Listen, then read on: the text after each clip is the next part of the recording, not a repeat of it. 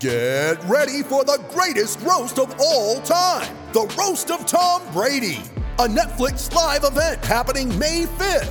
Hosted by Kevin Hart, the seven time world champion gets his cleats held to the fire by famous friends and frenemies on an unforgettable night where everything is fair game. Tune in on May 5th at 5 p.m. Pacific time for the Roast of Tom Brady, live only on Netflix. You ready? Showtime. On May 3rd, summer starts with The Fall Guy. Let's do it later. Let's drink a spicy margarita. Make some bad decisions. Yes. Audiences are falling in love with the most entertaining film of the year. Fall guy. Fall guy. Fall guy. That's what the poster said. See Ryan Gosling and Emily Blunt in the movie critics say exists to make you happy. Trying to make it out? Nope. Because I don't either. It's not what I'm into right now. What are you into? Talking. Yeah. The Fall Guy. Only in theaters May 3rd. Rated PG-13. Think you know the Brooks Ghost? Think again. Introducing the all new, better than ever Ghost 16. Now with nitrogen infused cushioning for lightweight, supreme softness that feels good every step, every street, every single day. So go ahead, take your daily joyride in the all new nitrogen infused Ghost 16. It'll turn your everyday miles into everyday endorphins. Let's run there. Head to brooksrunning.com to learn more.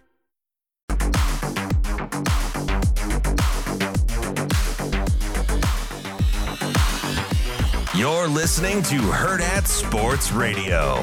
One of the crown jewels, one of the key recruiters for us is the city of Lincoln.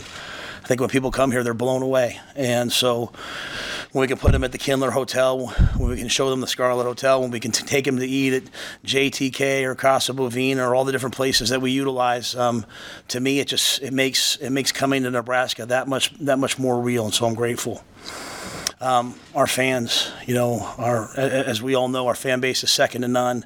And it's something that I think our, our families, um, they feel. It, it's hard to send your kid from Florida uh, to Nebraska. It's hard to send your kid from all across the country. And one of the, the major questions I get is, Coach, how, how's my son going to be treated here?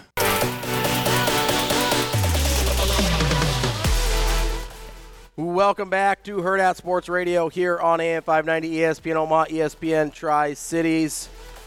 We are live on Twitter, YouTube, Facebook, all the places. I'm Ravi Lulla. Uh, Andrew Rogers here with me as well. Hey, man. And we are talking signing day.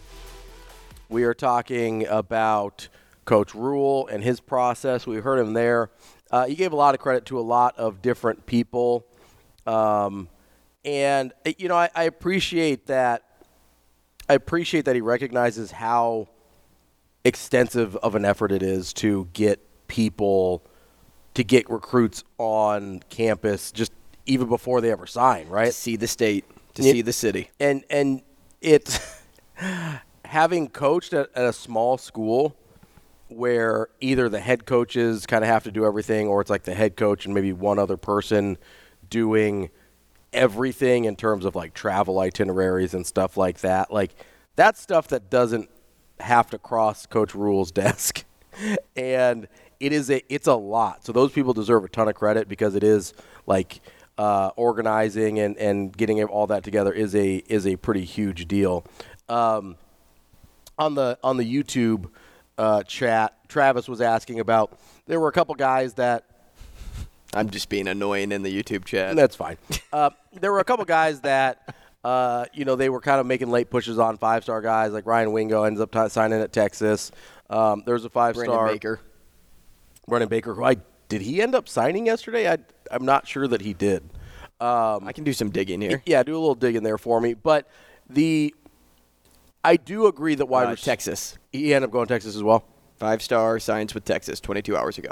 So I do agree that there needs to be some additions in the wide receiver room for depth and for experience there. I really like the young guys. I like um, I like Malachi Coleman and Jalen Lloyd and Jaden Doss.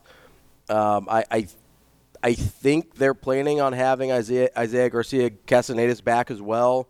Um, we'll see how he is coming off of an injury. That'll be an interesting uh, development for sure.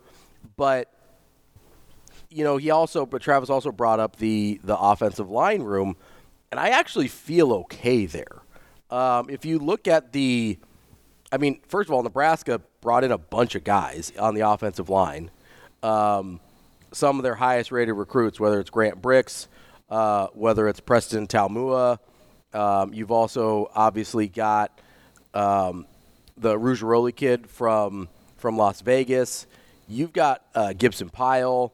You've got a bunch of offensive linemen in this class to go on top of, and I forgot a couple guys, Jake Peters, Landon Davidson as well, uh, to go on top of the young guys you brought in last year, your Sam Sledge, your Gunnar Gottula, your uh, Brock Knutson, your Mason Goldman, your Justin Evans Jenkins. That's five guys right there. I think I named at least six more out of this class.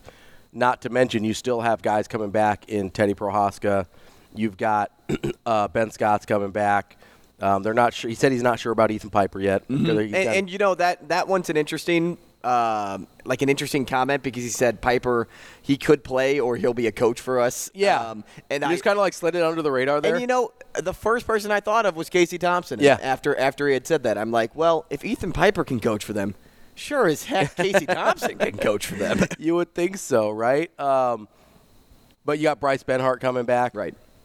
You know, I, I actually feel, I mean, reasonably good about that offensive line room. I don't. Am I crazy? Like that's No, you're not. And so, uh, just to follow up on what Travis or who Travis was referring to, he was talking about Jordan Seaton, the number one tackle that's was all in on Colorado, and gotcha, now gotcha. he's torn. Um, and and look, Nebraska, I, I believe, has reached out to him already and can make a push for him. yeah, absolutely. And I'm sure they would take him. Absolutely. Because Like, if you look at Colorado um, in terms of how they built their roster so far, it's embarrassing. yeah, how, It's a joke. how many how many how many commits they have right now, Andrew? Colorado has six commits to their name. Most teams on average have somewhere between we'll just say 17 or 18. Like you'll you'll find the randoms like UCLA has 11 commits, some teams have 15, but a lot of teams have the high 20s. So if I'm trying to find like a good meeting ground, Yeah. it it, it, it, high would, it would low 20s. probably be a high teen number. Yeah. Colorado is below Eastern Michigan, mm-hmm. Texas State, and Northern Illinois. Yep. They are merged between Eastern Michigan and South Alabama at 99 in the 24 7 recruiting rankings. Dude, you, you know how. Uh, That's pretty bad. you know how um, how much you uh, should focus on high school recruiting when you are a college football team. I mean, more you, more than Colorado is. You can't just go into the transfer portal and expect to do this every year.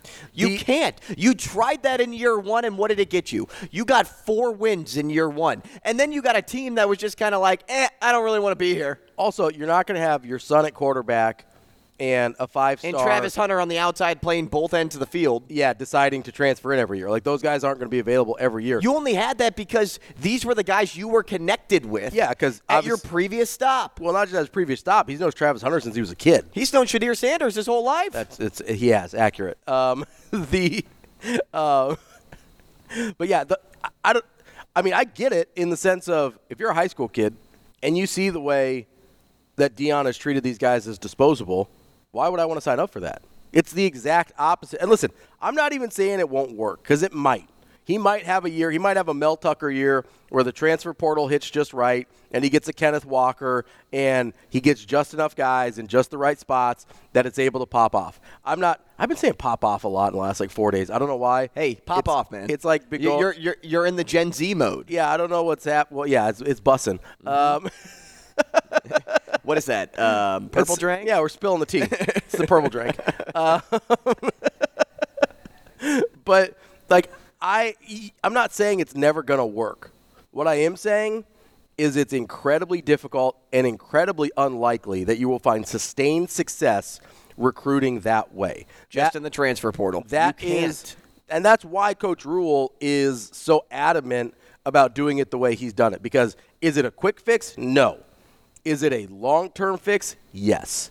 And I am all for the long term fix over the quick fix. We've seen flash in the pan seasons. Mike Riley went 7 and 0 to start a season for God's sake. Like I'm over the quick like oh hey, let's just turn this thing around What's in a Travis says just don't do a desk pop. That's a really funny reference to an underrated movie and the other guys.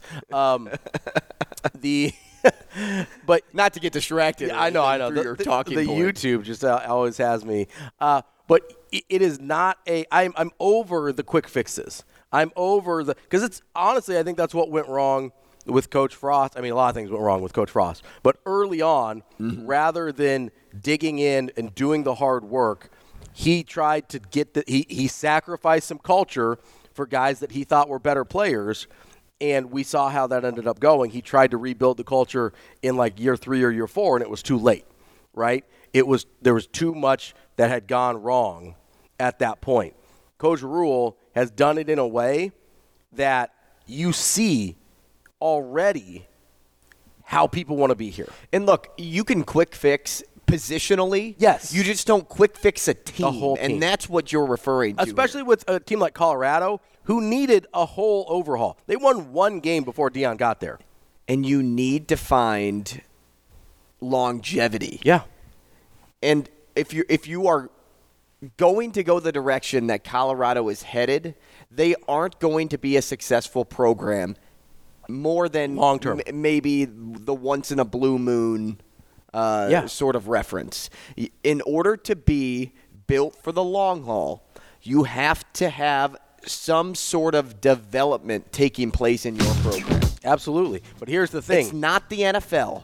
You don't just go into free agency and sign a guy and expect him to be awesome. Because the guys in free agency that you are signing Mm-hmm. that are awesome require a lot of money.